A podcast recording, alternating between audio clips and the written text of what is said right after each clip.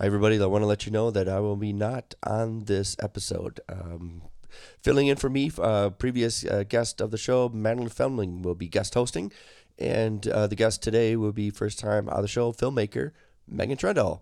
Uh, thanks for listening. I'll be back next week, and um, enjoy the show. Thanks again.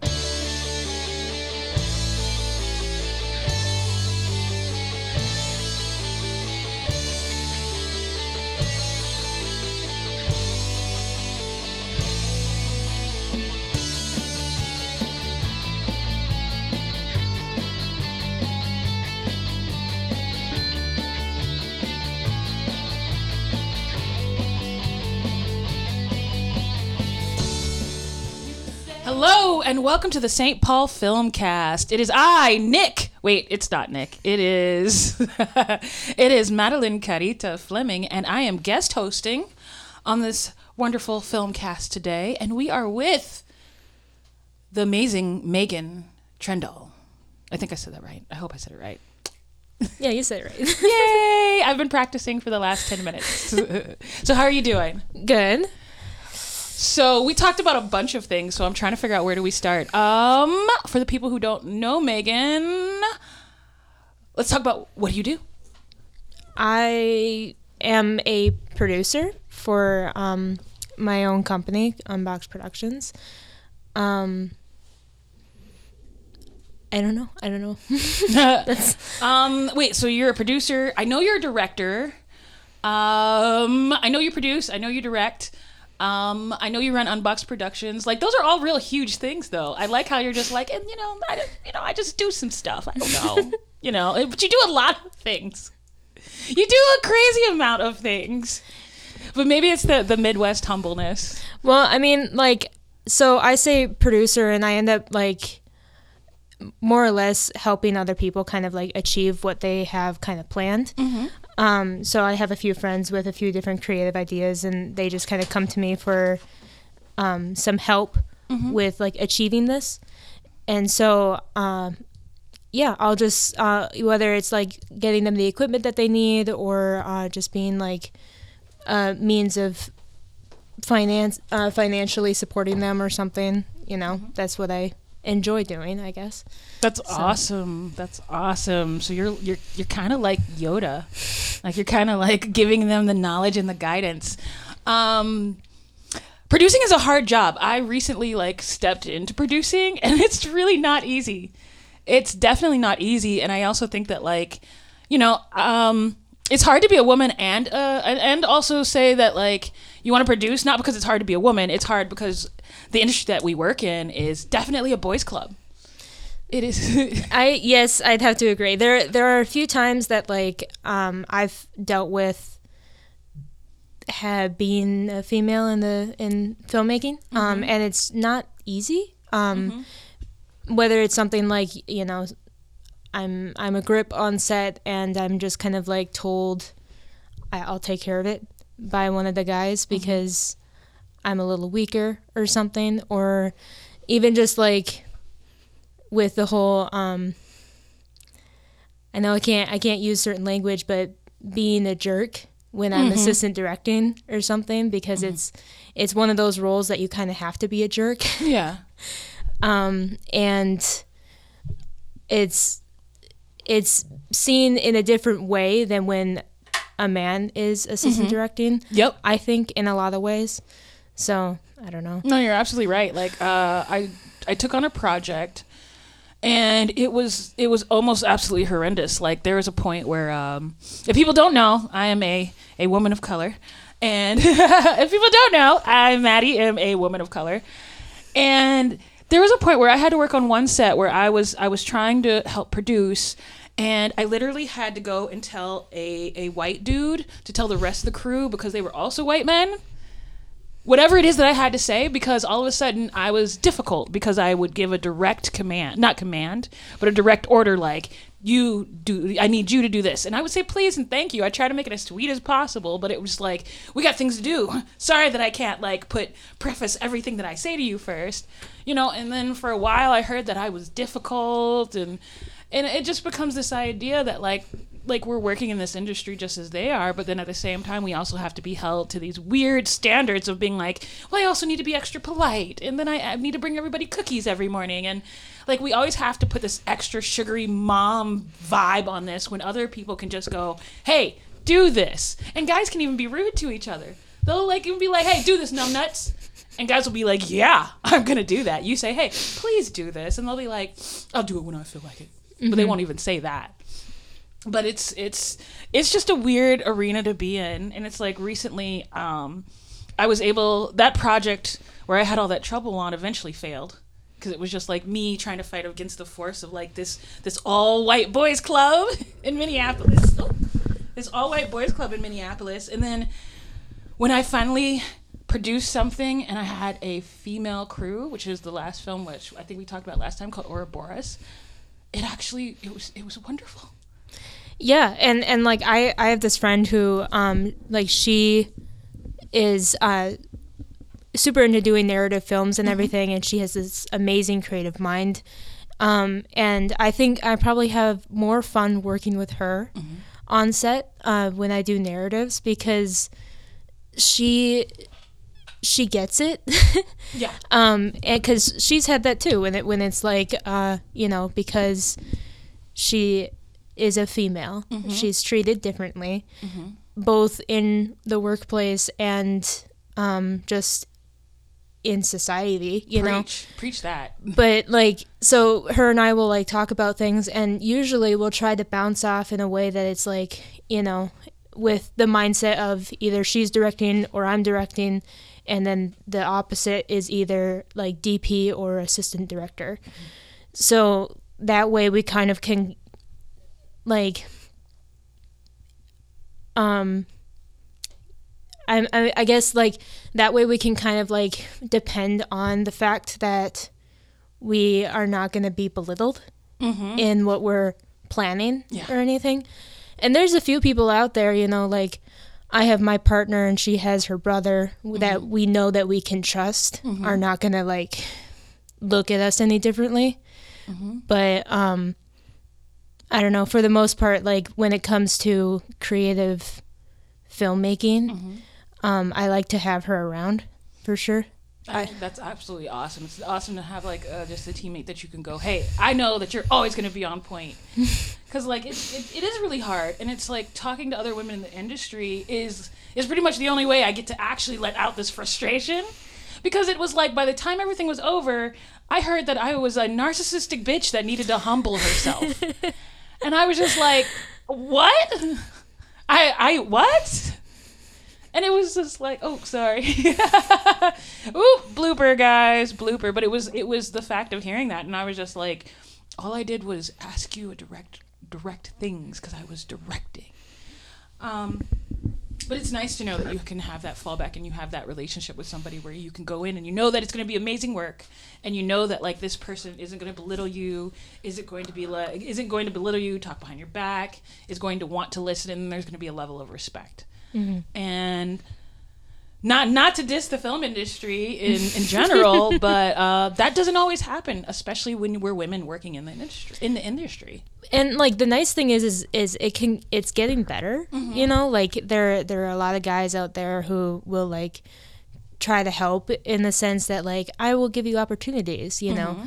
but then you know you I there's always that thought that it's like, are you doing that because I'm a girl too? You know, and it, it kind of goes into the opposite mm-hmm. end of like, am I getting these opportunities because I'm good mm-hmm. at this or because I'm a girl? But at this, at the same end, it's like um, in talking to this with my friend uh, Victoria, you know, we we kind of like established almost that it's almost better than like even though we're getting these opportunities, kind of like um, just because, you know, mm-hmm. it's a chance to prove ourselves yeah, and a chance it. to go like, okay, thank you. And this is why you made the right choice. Yeah, it's it's about taking it. I think that there is, like, as we step into this new realm where there's more female directors, there is a little bit of imposter syndrome.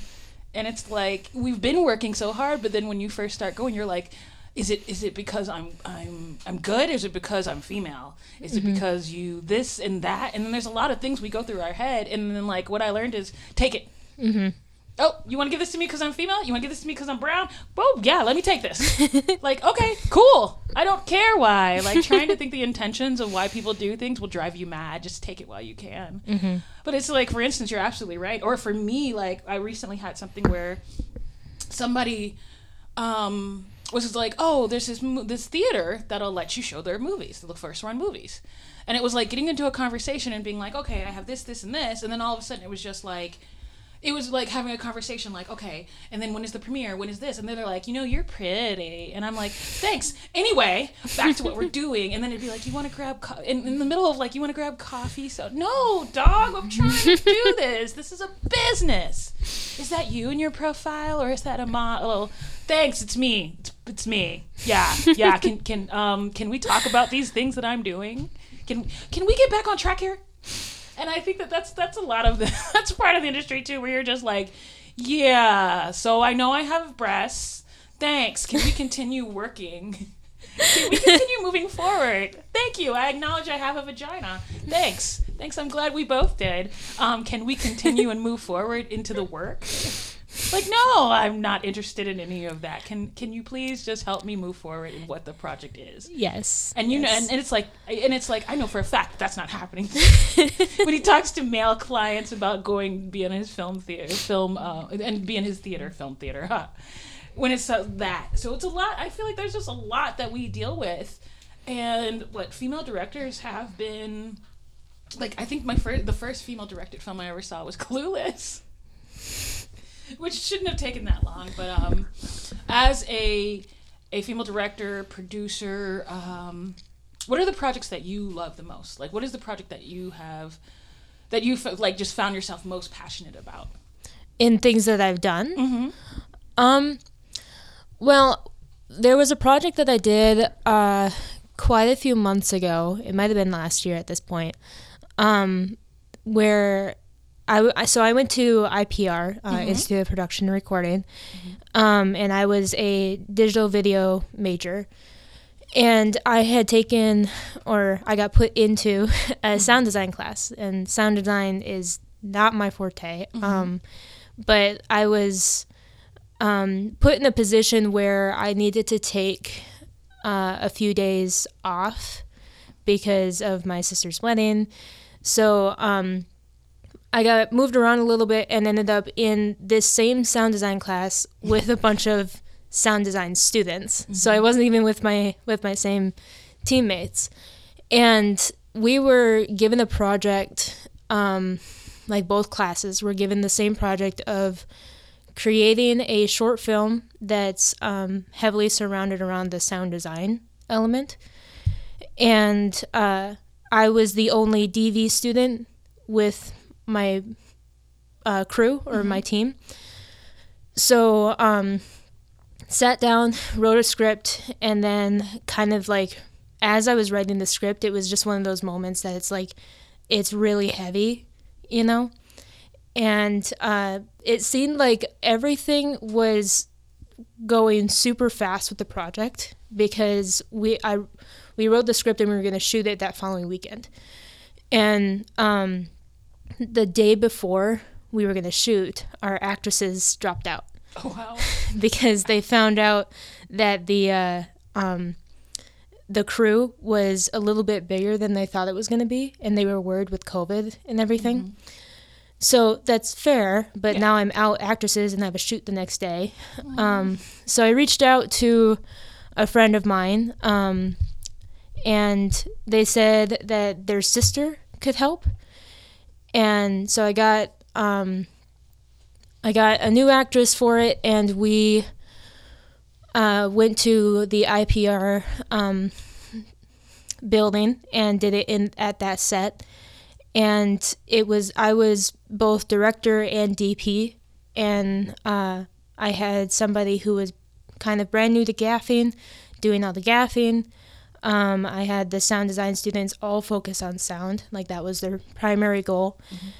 And um, I had my partner as the assistant director, and uh, it, everything just kind of like, it felt like everything should have fallen apart, but anything that fell apart just made it better, you know? And so it turned out to be a pretty cool project, because it, it's it's called Depression, um, and it's it's basically just about this girl who comes into her room and um, just like torn apart, and uh, it's she she's hearing all these voices and just telling her that she's garbage, she's worth nothing, nobody likes her, stuff like that, uh, to the point that she looks over and she sees some razors just on her side table. And as the voices are like coercing her to grab one and basically kill herself, mm-hmm. um, she brings it up to her wrist, and then the screen just goes black. And then it's just like a like a P S A to say that's like, you know, depression, suicide is not just a common thing that should be a common thing. Mm-hmm. You know, like, we need to do something about it, because there's more teenagers out there that will move forward with this thought process and like means of moving forward, you know. Mm-hmm. In other words, there's too many people who will kill themselves for things that we can, you know, just smile at somebody and it can change everything through their perspective. And I feel like that project, I guess I don't know um how many people have seen it or how many lives it's touched or anything, but it's it's one that like it's it's funny because it just started out as like a class assignment, but it kind of means a lot to me. Mm-hmm. Um, and you know, there were things that we learned when we when we did it, like um, there's some shots that uh, it ended up being a little too grainy because mm-hmm. we had used I think we used the Panasonic G H five S for it, and we boosted the I S O a little too high. Mm-hmm. Um, the lighting was like a little harsh in some places, but also that's because the gaffer was new at gaffing. It's all good. Um, but let me let me let me stop you because uh, it's like I'm like just thinking about what you just said. The craziest part is when you're like, I don't know how many people that's touched. Like, it literally just touched me because I know that sounds weird, but I am a suicide survivor. I have deep depression, and I mean, we're on the radio, but like, I have this is this is what I got from being fourteen years old.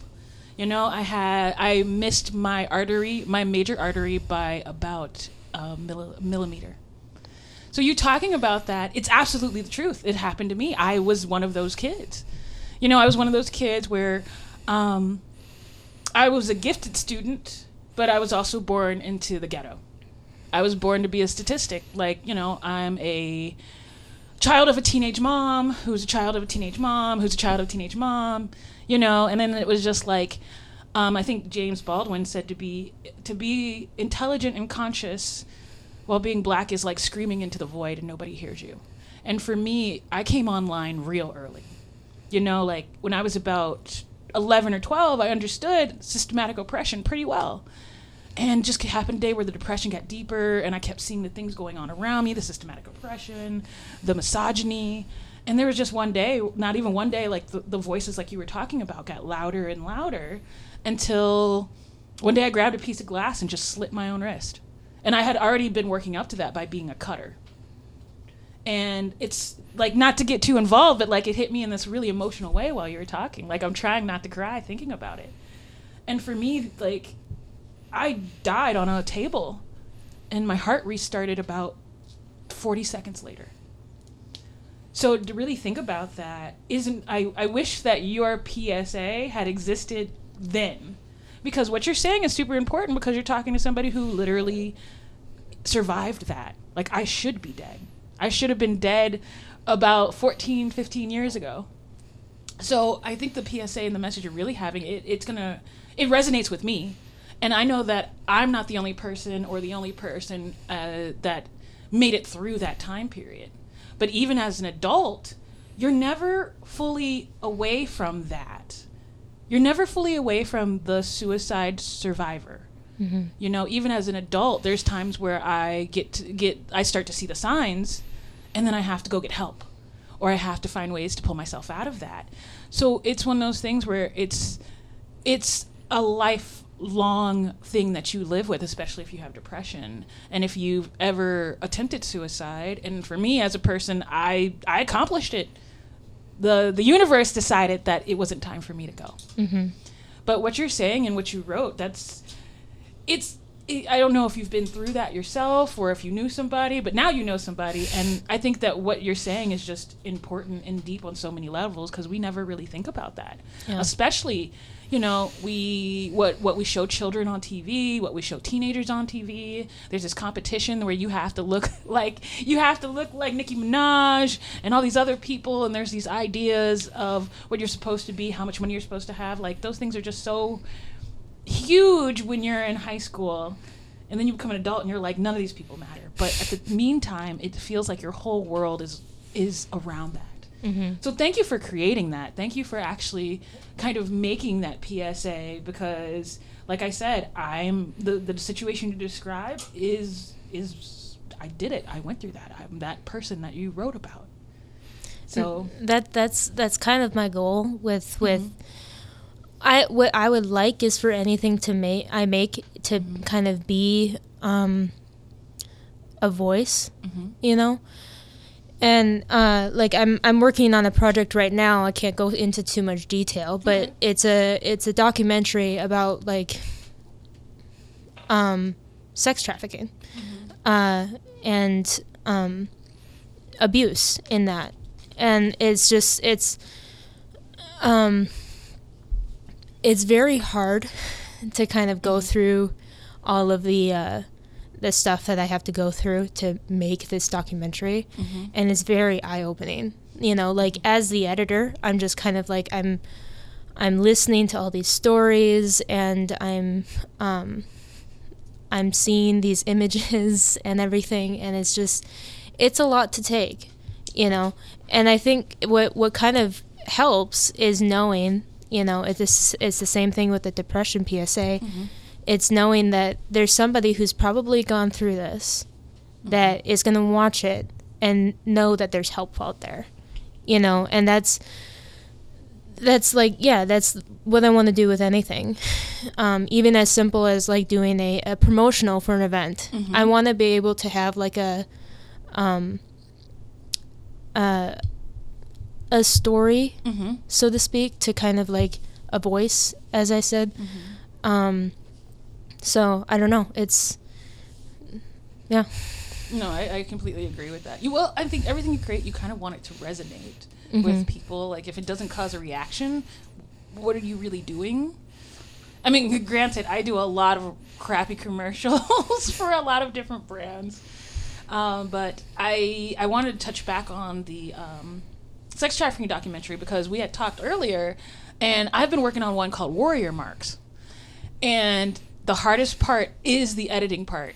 Like there's so many like there are so many days where I was like trying to edit. It's still it's still unfinished, it's still in pro, pro in progress, but you just end up in tears. Mm-hmm. Like there's just points when I was just like just exploding into tears where I'm like I can't go on anymore. Like, you know, there's points where you have to stop. It's important what you're doing, but like the emotional toll that telling these stories, I don't a lot of I don't think a lot of people understand the emotional toll of telling the stories that are needed to be told, you know. Um, and people people want to expect uh, female filmmakers to make things like Clueless, like I said, that was like my first film, or or or um, or Wonder Woman. You know, we're pretty we're expected to keep it pretty light and and happy and fun, but the stories that we need to tell aren't always going to be that way. The stories that are really important to women that we need, not just women, but, you know, sex trafficking does happen to women, men, children. It is it is something that is a disease, and it is all over the world. Mm-hmm. But those are the stories that need to be told. Yeah. The stories that make you cry when you're in the editing booth, where you're like, and snot running down your face. Those are the moments, you know. Like for me, like those are the moments in the editing booth. Those are the moments as the director. Those are the moments as the actor and the audience. Mm-hmm. The moments where you feel your the tears welling up in your eyes and the snot around your nose, and you're like, "I'm not gonna cry." And then all of a sudden the water works, you know? And there, then, there was this one day I specifically remember I was going through um, a few images to like um, uh, kind of show for, for like this story that this um, person was, was talking about. And then, like, you know, right after that, I had to, um, not had to, but I, I needed to go through the police report mm-hmm. to see if I could scan some documents to kind of overlay on this. Mm-hmm. And it's a three hundred ninety-three page police report or Jesus. something. And I was just kind of skimming through. And there were some sections that, you know, like when you're reading this, it almost gets you in the mindset of, like, I'm just reading a book. Mm-hmm. And then you read something again from another perspective, and then the same thing through another perspective and all that. And then there's like the interviews, and it's like, it's it's almost like a script, the way it's like kind of worded. And like, there was just one part I was reading, and, and again, I can't get into detail because it, it, I don't want to get into like what specifically it's about. You'll have to watch the documentary for it. Yeah, of course, of course. But um, I just like, I read... I read this section of one of the interviews, and I just like, I slid back from my desk, and it was like three in the morning or something. Mm-hmm. And I just got up and I laid down in bed, and I just laid in bed wide awake for like an hour and a half, trying not to cry yeah. from, because it just, it dawned on me on how real it mm-hmm. was. And that this happened. Like, it's not like this person went through this. And they have to live with this for the rest of their lives, mm-hmm. knowing that this happened to them. And their name is plastered all over, and that's what they're known for. Because this other person... We can call them someone crazy. Creature. This, this creature. This, yeah, this disgusting creature yeah. um, moved on uh, just desire. Yeah. And, and they, they just... animalistic, I don't you know, know if that's desire. That's, it's that's that's something vile. It's yeah. I mean, like they just they had this this want, mm-hmm. and they destroyed lives for it. Yeah, that's an, uh, that's just hard to deal with, you know. Um, but yeah, whew. Sorry, we're getting a little deep in here, but um. Yeah, just just thinking about what's what's that that all entails, you know, that's a lot for that's a lot for anybody to deal with, just even as the audience. But then having to know that like you have to keep going back into this every day. It's this like in order to tell this story to go keep going back into it. Yeah. You know? A lot of breaks are needed and yeah. like I've been um binge watching The Office because it's it's like it's such a good like you know, this this is such a deep edit to mm-hmm. get into.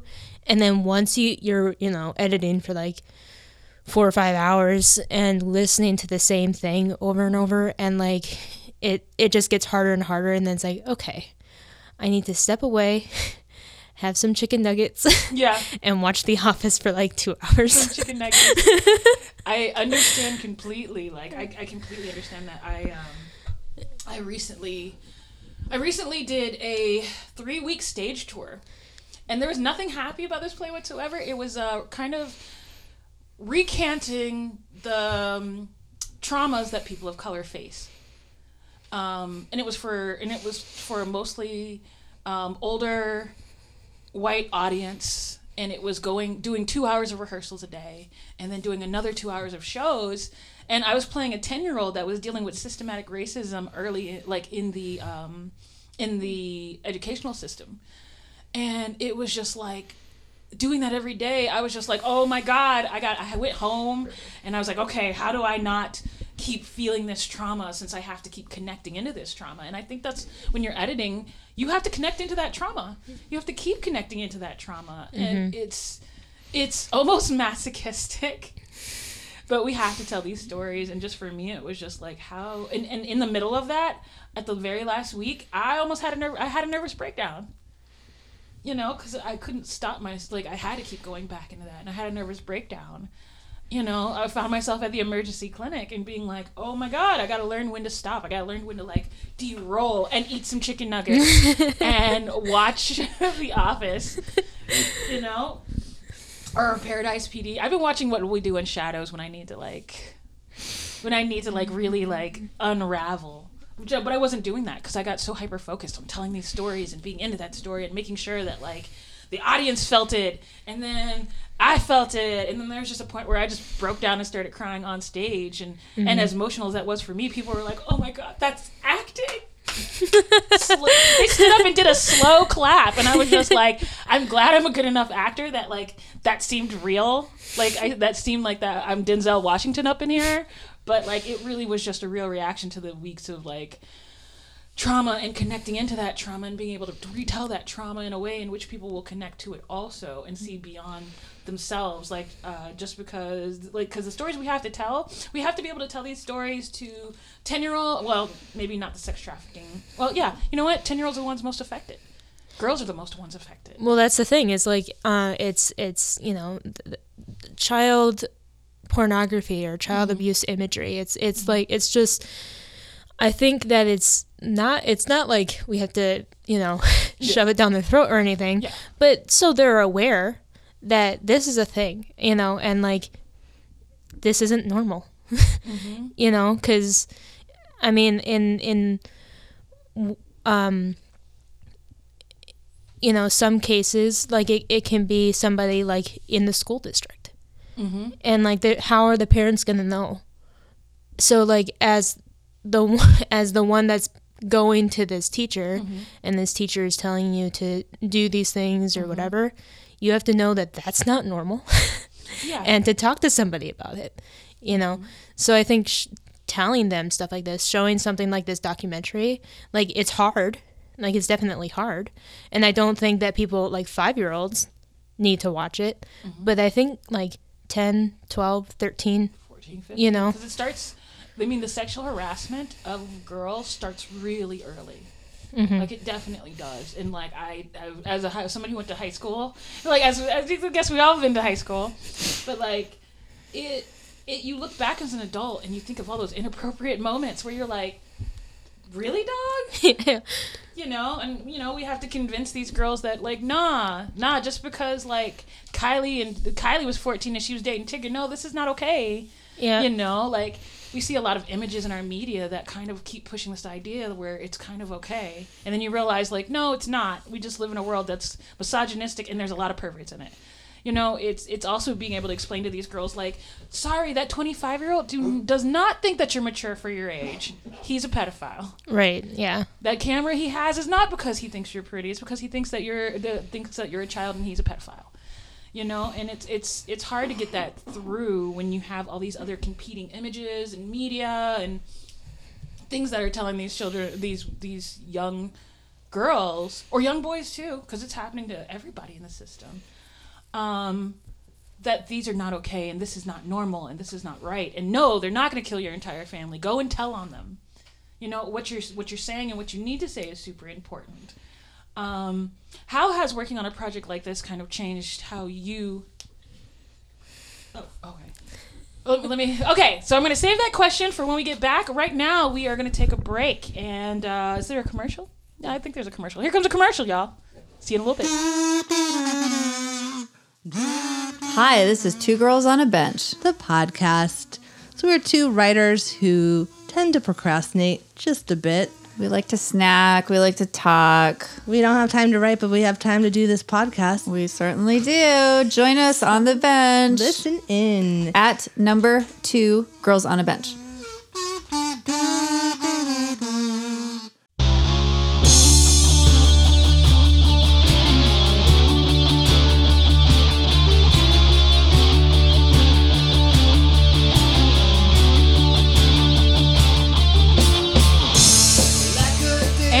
Back to the Saint Paul Filmcast, and it is still Megan and Maddie on the mic.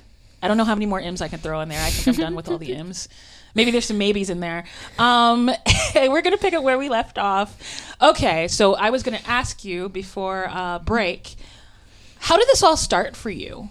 like for me, I know that I was sitting on the couch watching uh, uh, an old film with my grandmother, and then I saw Betty Davis come down and deliver lines from all in All About Eve, and I was I was there. I was just like, oh, this is what I'm going to do. So for you, what was that that moment? That moment where you're like, aha, I'm a film person.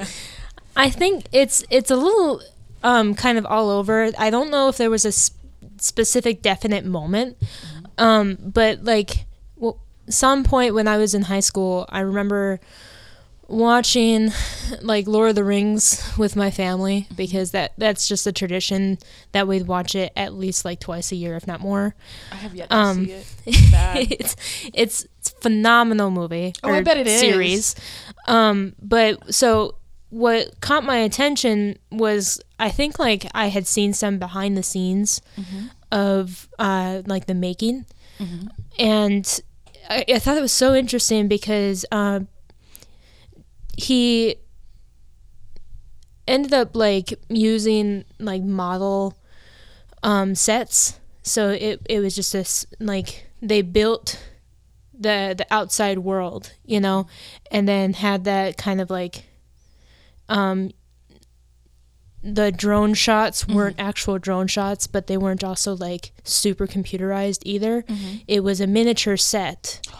Oh, and cool. So like things like that, like they, like seeing how they do that. And like, um, he, uh, Peter Jackson was like very specific on the props that he would use. And I think if I'm remembering right, I think he ended up having like a specific stamp that like if it was Peter Jackson approved, he would stamp it. I love it. I love it. I want that stamp now. I want that stamp as a tattoo. And he so he um he, all of the props were like specifically made for the movies, and uh it was just he was so um he wanted to make sure that the movie did the book as much justice as it could. Um, the Hobbit's a different story because I think he was brought on a little late for it. Mm-hmm. Um, but Lord of the Rings was just super great. And like the behind the scenes really caught my attention. And I always thought it'd be really, really cool to be like on set mm-hmm. and see it in person. And so then later on, um, I started to watch some more like behind the scenes of other things and whatever. And um, like it kind of caught my attention on like uh, I would watch um, like Law and Order or something dun, dun, dun. And see like the difference in like the, the textures mm-hmm. and the color and the, um, the lighting, all that stuff in comparison to like... Um, I'm not, I don't know, like uh, Parks and Recreation Parks or something. And like it's it's two very different moods and stuff, and like what makes that different, you know, things like that. And it just kind of grew from there, and I ended up being a little bit more geeky about like, um, you know, certain like blockbuster movies at the time. So it was like when the, uh, the like Iron Man first came mm-hmm. out or... um. the first like Avengers movie, you know, mm-hmm. like I got really into the story for those yeah. and like kind of in that discovered um, how much they put into it from the beginning. Because yeah. if, if you're a Marvel fan at all, like yeah, seeing the, seeing the, uh, the branch of like, they knew from the beginning, like from Iron Man, yeah. where this was going mm-hmm. all the way to Endgame. And if they didn't, they did a really good job on connecting all the strings because it's very specific in a lot of different ways. Mm-hmm. And it's just, it was really cool to me. And um, I think I remember being in tenth grade and telling my parents I wanted to be a director. And then uh, they seemed kind of like, you know. They were like, wait, what? It's it, that's that's a good choice, but like, you know, maybe... look into some other options just in case it doesn't work out, you know, things like that. And then um, I went to an internship that was specific for like um, video. Mm-hmm. And I worked in a digital video uh, like broadcast company for a while. And um, after after a while there, um, I just kind of like would, wanted to get into narrative, mm-hmm. and it felt like that the opportunity to do that wasn't there. So I brought it up to my parents again, and I'm like, look, I looked online. There's this place called I P R um, just in the city, and I think I should go, you know, and they saw the price tag, and it took them a while to come around, mm-hmm. and I ended up starting in uh, October of twenty nineteen, and I got my associate's degree in July. So since then, though, kind of showing that I've been um, moving forward and and gaining knowledge and experience in all of this, and it was just it, really cool so far. So that's awesome. That's awesome. For me, um, I knew I wanted to do it since I was like six, and then by fourteen, I had become an award-winning playwright, and then my family was just like, "So you're going to be a doctor?" And I was like, "They're like your grades," and and I remember being arm deep in a cadaver and being like, "Screw this! I'm an I like screw this! I'm going into film." You know, it's, you know, and it's it's it's one of those things where you, we all have to kind of go, okay, this is the, this is this is what I meant to do.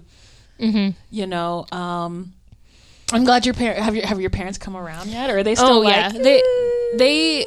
You'll, you know, you can still be a doctor, honey. Maybe an esthetician. What else? No. They were always kind of like they they've always been super supportive, mm-hmm. and like um, wh- whatever you want to push towards, we'll help you in any way we can. Aww. Um, I think for them it was just the uh, the you know um, they're both working standard jobs. Okay. And uh, so they they bring in a certain amount of money, and that's what we have, type of thing. Yeah. And they in the past had dealt with, you know, like a little bit of a debt issue, mm-hmm. and they just didn't want me to end up in the same boat. So like doing something like specifically film or something freelance, mm-hmm. or whatever, it's like that doesn't give a guarantee for like how much money you're going to have in that week. Nope. So like I think they were just more or less concerned on that end. But when they when I was in the internship, that's when they started to really see the passion grow. Yeah. Because I, I would want to just go out and shoot something, basically. Mm-hmm. And I spent the very little money I was able to make, because it's an, it was an unpaid internship, so mm-hmm. I had to have a very, very minimal job on the side. Yeah. Wasn't making much money and wasn't working many hours. So I saved up and I bought a G H three. Nice. So it was like it was like four hundred bucks at the time, and then yeah. um, I got like some kit lenses, and I was just so excited because I was I was able to use something that wasn't my phone. Mm-hmm. And um, I think I just I went outside and I was like shooting some random shots of like nature or mm-hmm. whatever, and then I would take um, one of my favorite songs and just kind of like cut it to the music, yeah, or something, and then every time get copyrighted because I didn't have the rights to the song or anything. Yeah, um, I know that one. But uh, it just kind of grew from there, and I think like when I first went to I P R. Um, I went in with the attitude of like, I'm gonna, I'm gonna own myself in this industry, and I'm gonna work hard and, and make it work for me. And I think my uh, my professor um, saw that from day one, and um, he pushed me, and we, um, I think he saw like that that like the drive that I had. And I think on the first, within the first like two weeks, um, my crew, the the people who were in the same class as mm-hmm. me, I just went up to them and I'm like, look, I know we're brand new at this and none of us probably have the professional experience yet, mm-hmm. but do you guys want to shoot something? Love it.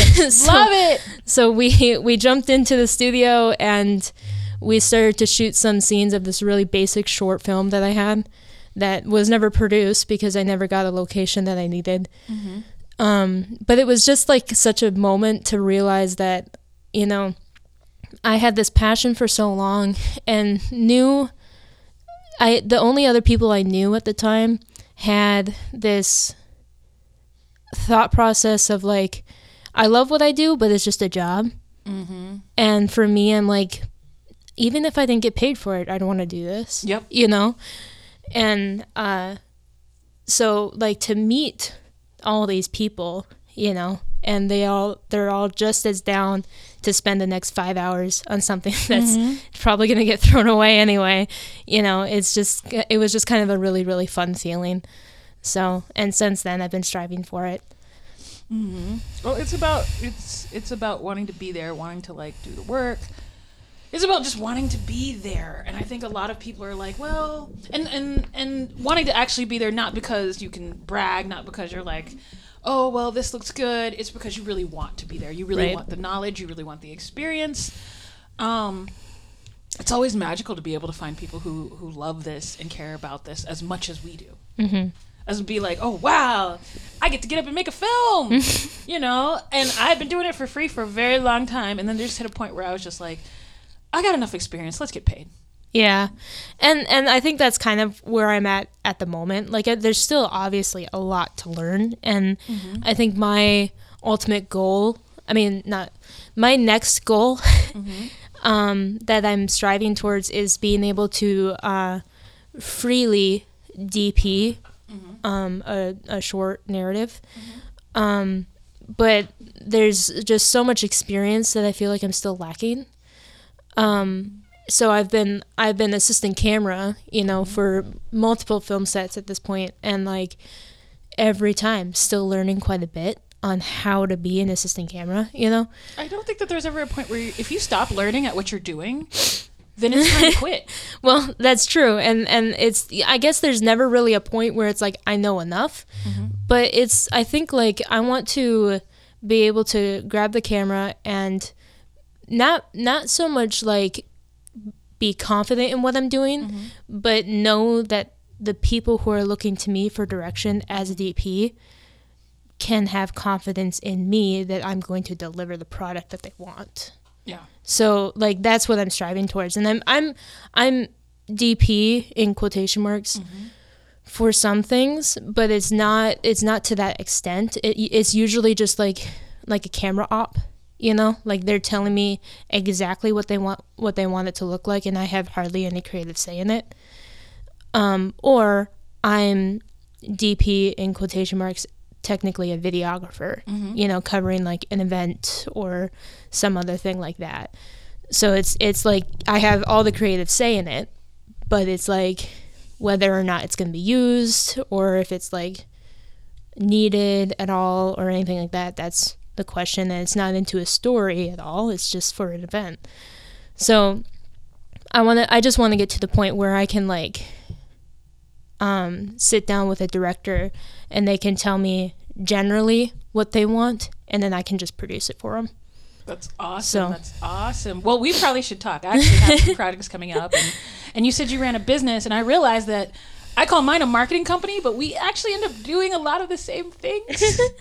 You know, it was it's definitely cool because it was like talking to you and being like, wait, I do that, and I do that too. Wait, what? How did, what? When you think you're all alone and then you meet somebody where you're like, wow, we're doing the same thing. We should definitely collab.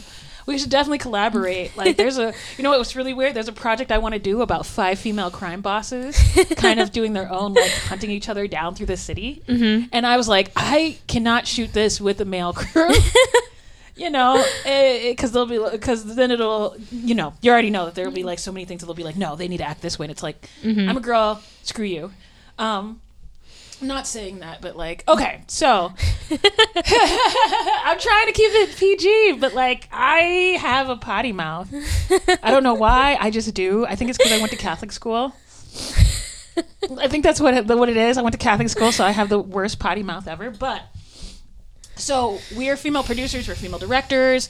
So we know that the word feminist now gets thrown around a lot, and what is feminism and what is not feminism? Are we feminist because are we are we feminist because we are making and directing and doing things that women aren't supposedly supposed to do, or are we just kind of living our lives as women and doing what we want to do?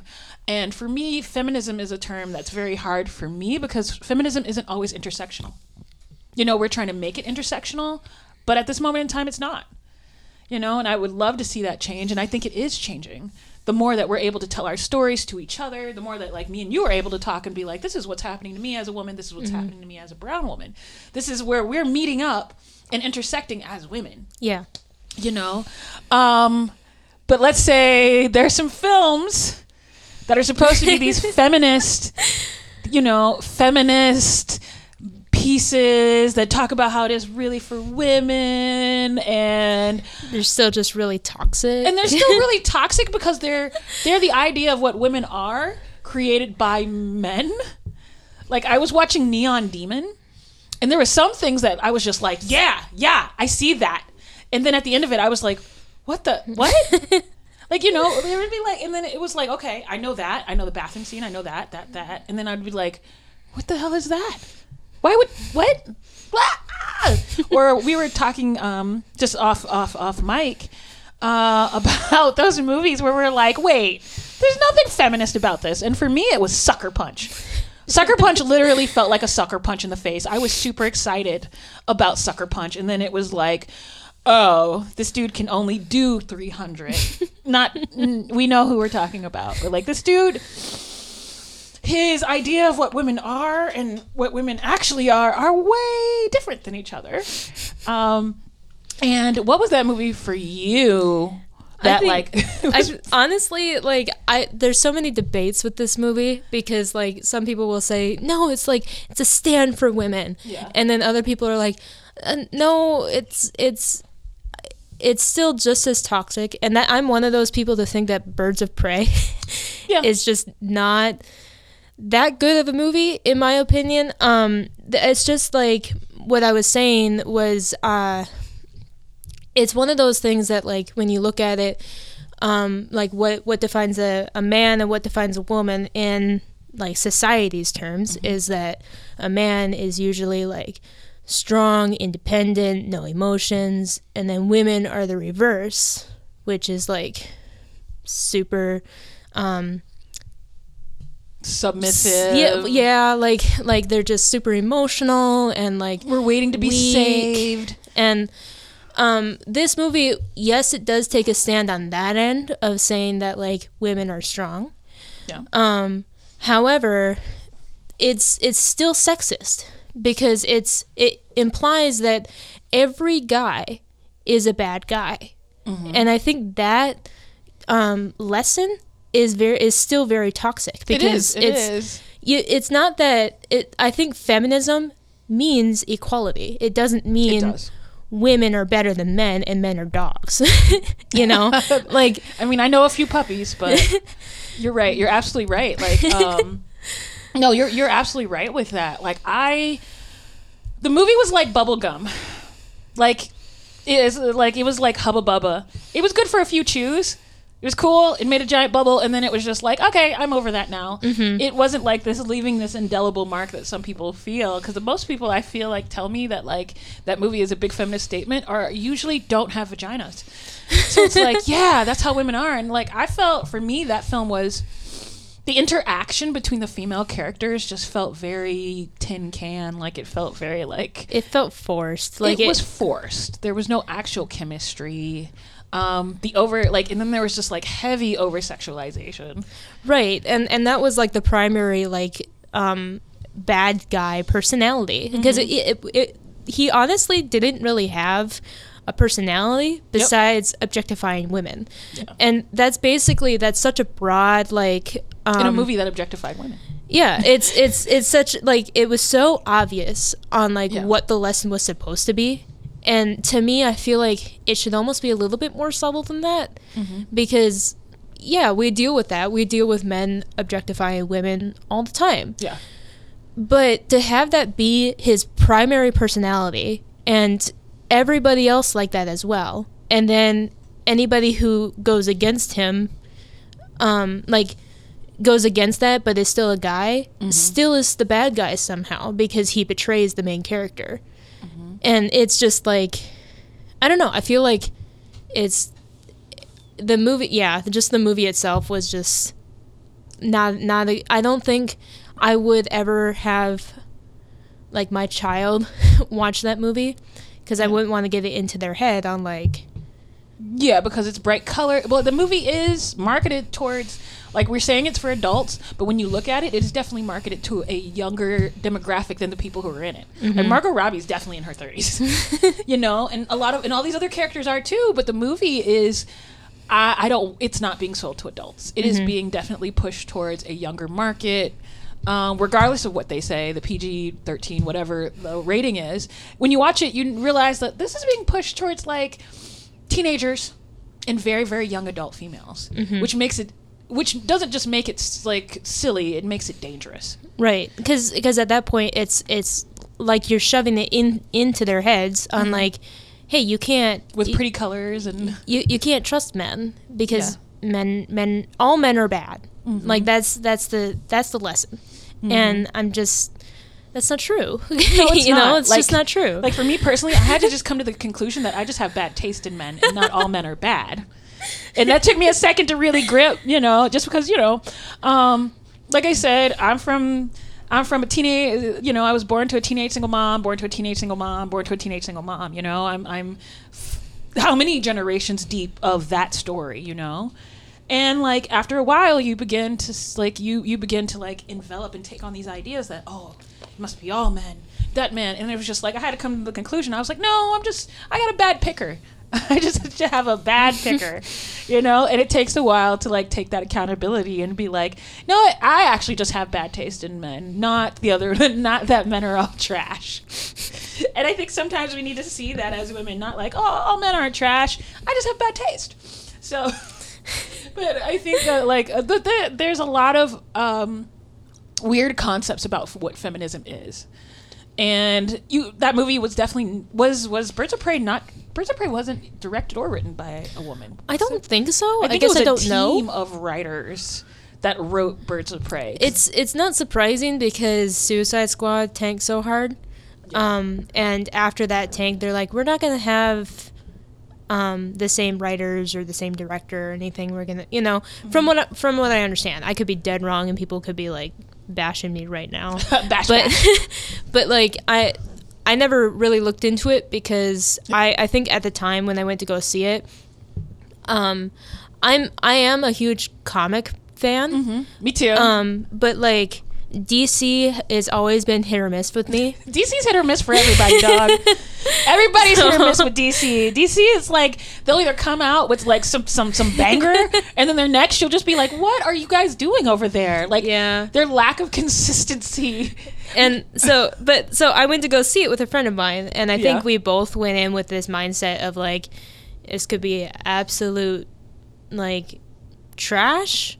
Or it could be really, really good, you know? And I think we came out with different perspectives on it because, you know, she was very, like, um, in, with the mindset of, like, women have been treated so poorly over the past few years, we needed this, you know?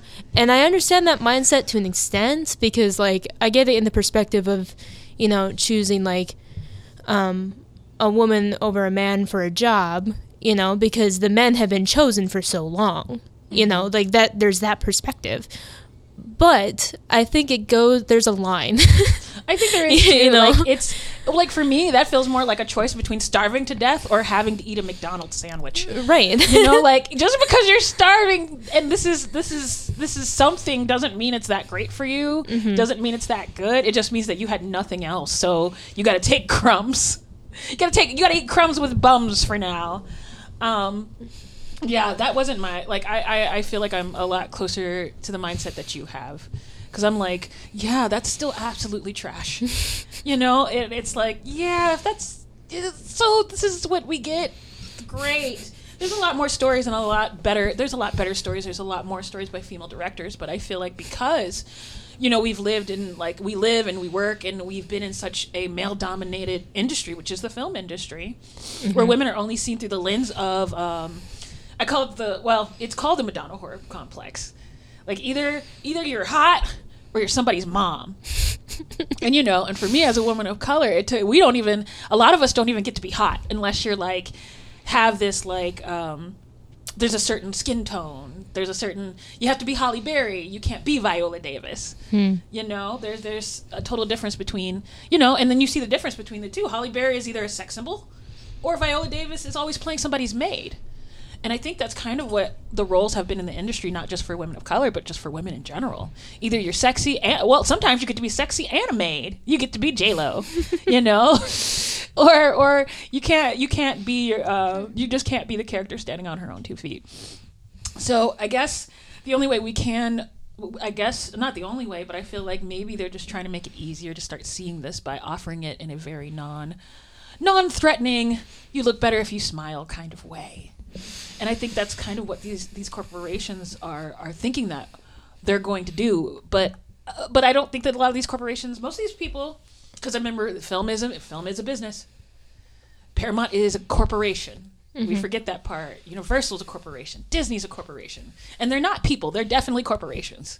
You know, and this is how they think and this is how they see. And they're trying to offer us this idea of feminism that won't threaten men. Right. Yeah. And... and- That's where it's like, that's where I can understand the perspective of like, you know, why my friend thought the movie like Birds of Prey was good in the sense of like, you know, we've had, we've been bashed for so long, you know. Um, I think that having that mindset, like when it comes to being on set mm-hmm. is very different than having that mindset when it comes to being in the movie. Yeah. Because the movie is, is a lesson, and the movie should be stating something more along the lines of like, you know, we we, we are equal, mm-hmm. you know, but it should be known that we've been treated poorly. Yeah. You know, and like there needs to be more stand up. Yeah. You know, I think.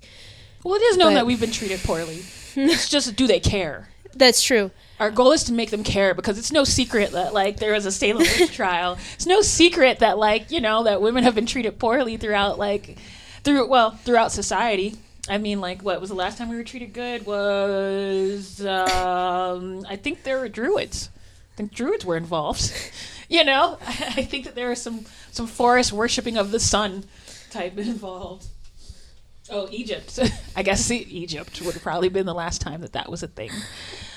Um, I will say one thing that could help just for, for women in general would be to stop making M- movies or glorifying older men and young women oh, together. Gross. And it's just so true. Like, like it, I I understand in the perspective of like maybe you you fell in love with somebody who was who was a little older than you or somebody who's younger with, than you yeah. or whatever. That's fine.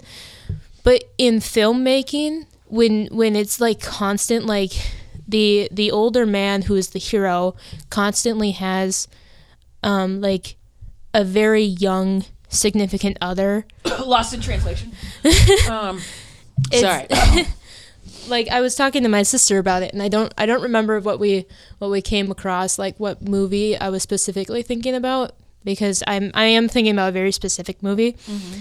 Um, but it's like, but it's very generic too. Like I guarantee if I say this, people are gonna think of like all these different movies. It's a trope. But it is it's an old trope where it's just like. It's like this old man who's, you know, like this this superhero, this uh, he and he's able to fight off the bad guys and whatever, and like he's this huge playboy, and like all the girls want to be with him, and the person that he's actually with is like twenty years younger than him and stuff like that. And yeah. It's like it's just gross. Like let's stop. It is gross, and but I feel like there's so many. It is, it, you know what? It is a male fantasy. That's a male-dominated fantasy that That's one day true. I'm going to get rich and I'm going to go and, and buy the love of this girl that would never normally talk to me unless I had money. True. And they don't see how vile that is and how, in, in reality, it actually just, like, boils a man down to the sum of his wallet. Mm-hmm. And that's disgusting on many levels. Like, it almost... De- I feel like these ideas that other men have for themselves is almost dehumanizing to them. Like... Why would you want somebody that you can't talk to? And then, you know, like, you know what? I know a couple of people doing that right now that are like, like I have a friend who he's in his, he's thirty-eight and his baby mama is twenty-one. And he'll be like, I don't know why she's so childish. And I was like, probably because she's not old enough to rent a car yet. You know, like, yeah. You like the idea that this in, in euthanizes you, but at the same, you not euthanize. I think that sounded really wrong. That it, it lets them capture and hold on to this idea of being a, almost a little kid, but in reality, you're always an adult. And that's going to keep hitting you over and over again as you're like, I don't know why she's just so immature. And it's like, well, she was nineteen when you met her and you were thirty-seven. You know, it's it's the fact that, like, they don't want to accept that the reason that girls their own age doesn't deal with them because we, because we know that you're trash. You know, it's a lot easier to convince a nineteen-year-old mm-hmm. that you're not trash than it is to convince me, you know, somebody who's, like, they're your own age and being like, no, dog, nah, nah, you're trash. You're trash and you need to grow up. Oh, guess you're going to go talk to twenty-year-olds now. um But those people still count as it. It is predatorial. True. Yes. Yes. It's predatorial. Like if you're twenty years older than somebody, what are like you're their parent. You're their you're their parent at that point. You're having an uncomfortable relationship with somebody who's young enough to be your child. Mm-hmm. You know, I I hate that trope. I need that trope to go away. But I feel like as long as we're going to keep dealing with like, as long as the landscape is male dominated, we're going to still be dealing with these male dominated fantasies that only really can occur in a fantasy where you're rich and then this happens and then this happens, the whole superhero, yeah. the old man superhero. And it's like it's like you know what what I really like that's happening is like Charlize Theron has decided that the older she gets, the more badass she's gonna get. And that's something I feel like is counter is the counter to that. But well, and like the nice thing is just the internet in general, because yeah. like you know people are becoming a little bit more vocal mm-hmm. on like you know when a movie comes out that seems very very sexist yeah. um in either direction, people will spit it out. Like people people will like post bashing it, saying that this is not okay, mm-hmm. you know, and other people are going to see those opinions and more opinions are going to develop and everything. And like whether good or bad, people are talking about it. That's all that matters. And that's what matters. Because somewhere in there, somebody's going to derive something that is actually useful, we hope. Mm-hmm. You know, we hope that somebody's going to take that and see that and be like, oh, word, I get it. I get it. Um, what I want to see to stop happening is like when women like me and you are on set, I don't I don't want to be called aggressive anymore if, for doing the same thing that a male director would do. Right, yeah. Being labeled as aggressive, and for me as like um not to keep bringing this up, but as a woman of color, I'm automatically labeled as masculine before I even open my mouth. So it's it's it's my goal here is that hopefully the more we do this work, the more the labels will disappear. The more, oh, she was straightforward with me. I don't know how to take that. You know, I, I would like to see more and more of the the ultra sensitive white male to be phased out of production. And not sensitive in the way that you're in touch with your emotions, but sensitive in a way in which nobody can ask you or or um, counter what you're saying. Unless they're also a white male. Yeah. Like, like not the sensitivity as in where you're in touch with your emotions, but yeah, like where nobody can where nobody can say your word unless nobody can ask you anything. Nobody can question you as long as they're if they're not white and male, you know. Um, but I feel like the fact that like me and you can say that we are those girls on these sets means that it's changing because there's going to be more of us. You know, as we do this, there's going to be more of us. We're going to make more of us because other people will see the work that we're doing. And other people are going to see the work that you're doing, mm-hmm. you know, um, with the documentary and all of that. You're putting yourself and your energy into that. And there's no way that that doesn't, that's not going to come back to you, you know? Yeah. That's going to come back to you because just energy, energy in the universe. So I feel like people will see your passion. People will see the passion that you're putting and bringing on set. And those of, and those who aren't scared of it will be ready for it. And those who aren't, well, they'll figure it, they'll show themselves out. They will, they won't be welcomed on sets anymore because as the landscape is changing, there's there's more of me and you happening every day. Right. And I think people are becoming, like, realizing more and more, like, as we were t- talking off, um, mm-hmm. off air, uh, that, like, it is a little bit more comfortable when yes. you have women on set, just mm-hmm. because like, you know, it's, um, like it, there's this, uh, untruth, this, mm-hmm. this false, like, um, feeling that if you have a girl on set, that it's going to be like, um, dramatic mm-hmm. or like, uh, just, just sensitive or anything like that. But in reality, like from my experience, um and I'm a girl, so maybe I'm not the best person to ask for We're this. We're biased. But, but like... We rock, though. From, from what I understand, like, when you have, um, like, a female director, a female D P, and a female uh, grip or something, and, like, sure, there can be a few guys there, but, like, when, when you have leads who are all girls, mm-hmm. or most girls, um, it can be a little bit more relaxed. Oh, it was almost. Awesome. Like, like it's, it, it's, it, you know, cause, cause I think at that point, you know, if, so if you're, if you're a grip and you're a girl and you're a grip, mm-hmm. and you have like three or four people ahead of you and they're all males, they're all going to be looking at you and like kind of seeing if you can actually do what you say you can do. Yeah, they're eyeballing, but, like, yeah. But if it's girls that are ahead of you, or, like, you know, even just guys who don't really care, yeah. you know, like, they have that, like, yeah, guy or girl, I just need help, you know? Yeah. Um, or it just needs to get done. Those sets are always so chill. Yeah. And they're so nice because, like, there's no expectations outside of what you know you can do, you know? And I think that's just how we should have it from now I, on. I hope it's like that all the time, because it's like, like I like I said, I was I was helping to get a film done, and it was like this experience where I was like, for a while, I was just like, am I difficult? How am I difficult when I keep booking all these jobs by these big clients? Like, how am I difficult when I'm paying my bills right. doing this? You know, and it was like watching that project fail, and part of me was like, you know, it became my fault that it failed, you know, or... That's what I was kind of, it was convinced that like, oh, it was because you weren't like this and you didn't get along with everybody and da da da da. And I was like, you mean me being direct and actually saying what needs to happen and not happen, or being like, hey, you know, maybe we should work and not just like party or go hang out on somebody's couch for a while talking about what you're about to do, mm-hmm. you know?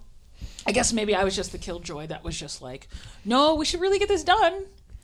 And I was also the only person that was just like, it might take years. Well, how come we don't have money now? And it'd be like, well, it, it's only been two weeks since we started that. So, you know, it was switching, and finally, and when I finally did get a film done, it was a mostly, it was mostly all women. And it just made it easier. There was no, there was no, oh, should you be here or not? It was just like, well, we're obviously here, so we obviously can do this job. Mm-hmm. And it was easier. I could say something to them directly. They could say something back to me directly. There wasn't any kind of, well, I gotta, I gotta talk to you like this in this voice, so I'm not considered to be aggressive or masculine or all that other crap you gotta do on top for the like really sensitive egos. Mm-hmm. I'm over that, and I'm glad that like you exist and you're also over that, and then you're just not gonna deal with that anymore, um, because you are doing a lot. You're doing more than. You're you're you're doing more than most people that I've met in this entire city. You know, you're producing, you're running a company, you're directing. You know, you're doing all of the jobs where I see lots of people who probably have a lot to say about what you're doing, but none of them can top what you're doing. Right. Um, I'm very happy that you're that we got a chance to talk. Um, yeah. I'm happy to know you. Like, it's nice because it's like I'm I'm out here. And after that experience, the, the bad experience that I had working with a mostly all-male, all-white crew, I kind of reverted and just started sticking to myself, you know? I mean, and kind of same. Like, the, like the, the short film that I was talking about, mm-hmm. um, when the uh, Depression, mm-hmm. um, like, that was one of the um, the first films that I was on that I was in charge of, mm-hmm. that I knew was a very positive experience for me. Yeah. Because, and I I kept thinking that I it was because I was fully in charge. Mm-hmm. But in reality, it was just everybody that was there I was comfortable with. And like like I, I knew there was no um, negative comments that I know about anyway.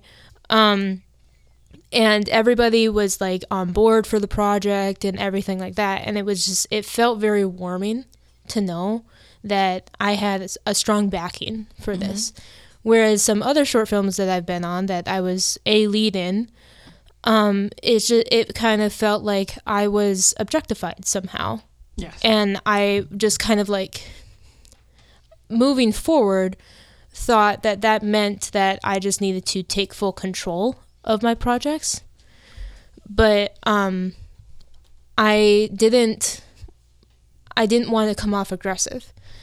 So I just started to take projects by myself, or yeah. with like one or two other people that I mm-hmm. knew. And um, I, you know, I'd get asked to be on set mm-hmm. for some things, and I would jump on as like an A C or a grip or something. But um, I don't know. Recently, I was I just kind of like realized that it's not so much, you know, my control mm-hmm. aspect of like like I need to be in charge. Yeah, you're not a control it's, freak. It's you're not a person that has a yeah, vision. It's it, yeah, it's just more or less like I want to be able to execute what I had in my mind, you know, and that's what a director is. It's not a control freak thing. It's it's just I I have a vision. Let's make this happen. And if you're not on board with it, okay, you don't have to be a part of the project. Goodbye. I like that. I love that. And and I feel that. I feel that so hardcore. Like, I was definitely like, oh, I'm too aggressive and da-da-da-da. So I pulled away from, like, the whole film scene here and started focusing. It was actually one of the better decisions I've made. Started focusing on bigger clients in different cities because I was just getting more love in, like, places like Chicago mm-hmm. or L A or New York. Um, but now when I f- get that feeling where I tell myself, oh, I can't be aggressive. Now I do the little chant in my head where it's be aggressive, be, be aggressive. You know, that's what's going on in my head when I'm like, oh, and then I just tell myself, no, yeah, I'm going to keep you. I have to. If you don't go get what you want when you want it and how you want it done, then you're not going to ever get it. Right.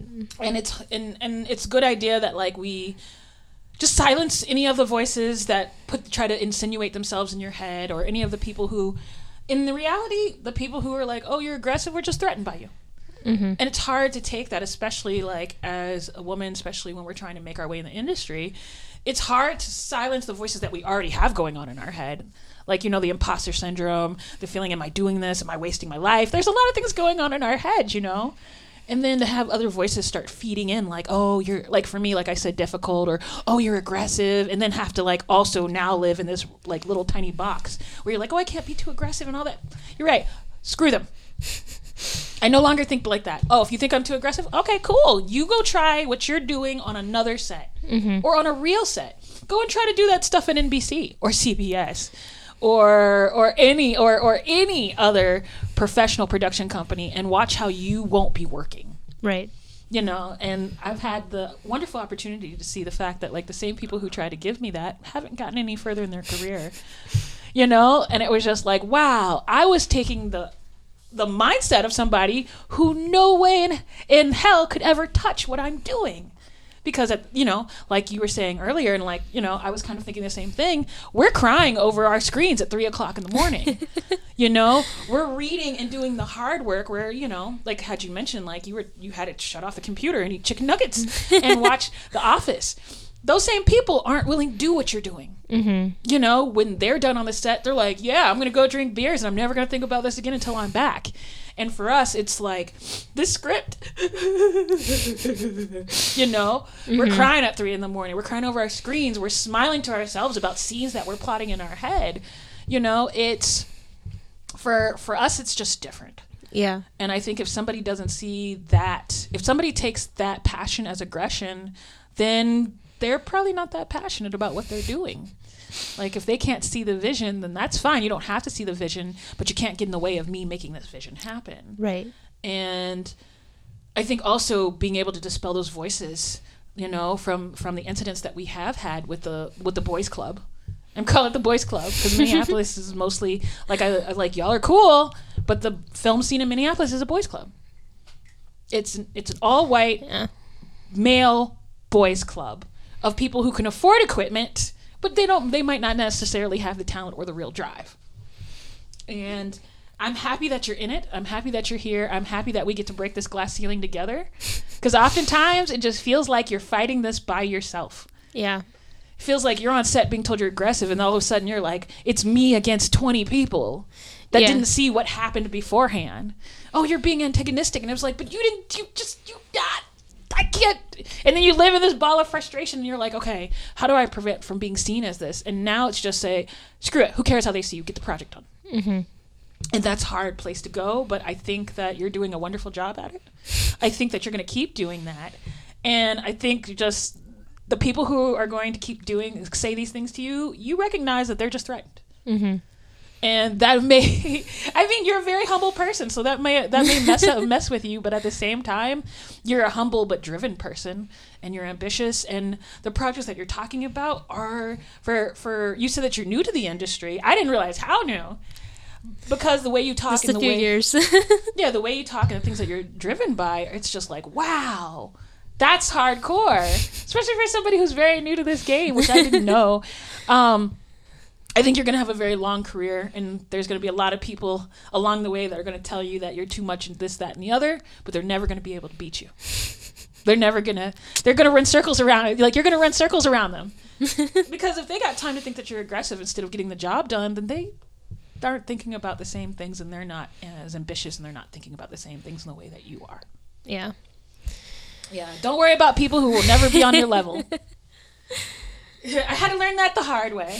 I had to learn that in like the most painful way possible, but if I had not learned those lessons, I would not be able to say that, like, I'm working on my, just finished a movie about a female serial killer. Um, that's being edited, and then I have two more films happening, you know? And being paid for them is the best part.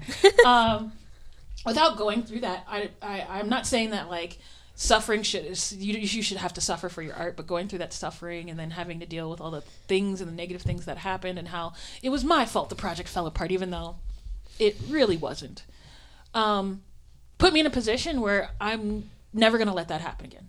Well, and like it it weirdly helps in mm-hmm. some ways, because like when when you're writing a script or something, and then obviously every character has to have some sort of trauma. Yeah. You know, and um, if you're writing, like, in the perspective of a, a woman, mm-hmm. you know, who's being treated poorly, you have that experience. Yeah. You know, like, you know what that's like. So you can easily write about that if that's, or a branch off of that, you know, like if, if it's just a trauma about being treated poorly. Yeah. You know, like, you know what direction to go. Mm-hmm. If if it was like I like I can't write a story about a character. I mean, like, I could, but there's no way that I can understand the trauma that somebody would go through in um I don't know, accidentally hitting somebody with their car. Yeah. You know, like, I can't write about those emotions because I've I've never done that, you know. Mm-hmm. So, but like it when you're going through all these experiences and all these different um like emotions and everything, you know, like when you're put into these different situations, it's uh it helps write a better story. You know, like when when you're treated poorly on set, you're able to understand the emotions better to better your story, you know. Mm-hmm. So I don't know, I know I agree with it, but for me I think it's a little different. Like, what they didn't know is that I've been running on spite and marijuana for at least since since you know since at least high school. So it's like I I'm running on spite, coffee, and and marijuana.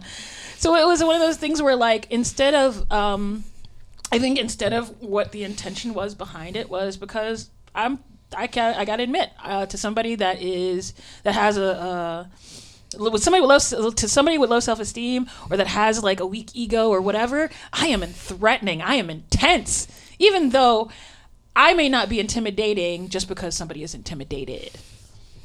Like, it's like, for me, I could see, like, if you're in, like somebody being intimidated by me, I could see that. But for me, I was like, I'm not an intimidating person. Though. It's just it's the confidence. Like, mm-hmm. I've been told before that I'm intimidating just because, like, how I present myself in, in some situations. Yeah. I've gotten softer as as time has gone on, to, mm-hmm. just to combat that a little bit, because I didn't want people to think constantly that I'm intimidating, mm-hmm. and they can't come to me. Well, that has nothing stuff. to do with you, though. But that that's what I mean. It's like it's it's just like it's your confidence in who you are, mm-hmm. and what you're able to do. And when people see the confidence, they kind of get it confused with intimidating, yeah. which it's all on them. It's you know? all on them. Like, it's, it's their fears. Uh, it, it, I realize that it has nothing to do with me. You mm-hmm. can be as nice as possible, but as long as you're somebody who's driven, as long as some you're somebody who has the accolades, as long as you're somebody that's always building, people who are not doing as much are always going to be threatened by you. Yeah. There's nothing you can really do about that, and you can't make them work harder, and you just kind of have to be okay being the villain in that story. Mm-hmm. You know, it's like whatever story you tell yourself, that's fine. It has nothing to do with me, nor is it going to stop me. Like, you can be intimidated by me and make sure to buy your movie ticket and see me on Amazon Prime. I was like, yeah, you know what? You don't like me. That's cool. I'm on Amazon Prime this weekend. Could you, um, you know, just look that up for me, you know. You know, yeah. I'm a jerk. I'm, I'm not gonna lie. Like, I am a complete jerk, especially after uh, after dealing with people's crap. Um, but yeah, uh, May. Oh well, I could talk to Megan forever, but I think it's almost time for us to go. Uh, I think it is time for us to go. We've already been going. We've already went over like twenty, thirty minutes of conversation. Uh, I am just excited to be able to talk to another um, woman who has a similar mindset that I have. Uh, it's just, you know, we been feel a great like, pleasure talking to you. Yes, we will talk more. Like, we want to talk. I want to talk to you more. We're going to collaborate. You guys are going to see a collaboration between us eventually. Um, it was amazing talking to you. I enjoyed talking to you. I can't wait to talk to you again on mm-hmm. or off air. Um, and for everybody listening out there, may we, may our lives be filled with strong women. May we make more strong women, and may we love all the strong women in our lives right now. Um, other than that, this was the Saint Paul Filmcast. I was your guest host, Madeline Carita, and I was with Megan Trendell. I think I did that. And I hope you guys tune in um, for our next episode. Wait, what does it say? Oh, it's all over till the... It's not over until... The guest says it's over. Okay, wait, wait, hold up. I, I'm, I'm, I'm having a Cyrano, a Cyrano de Bergerac moment. Hold on. It's not over till the guest says it's over. What would you like to say to sign off? It's over. Dun dun dun dun dun. It's not.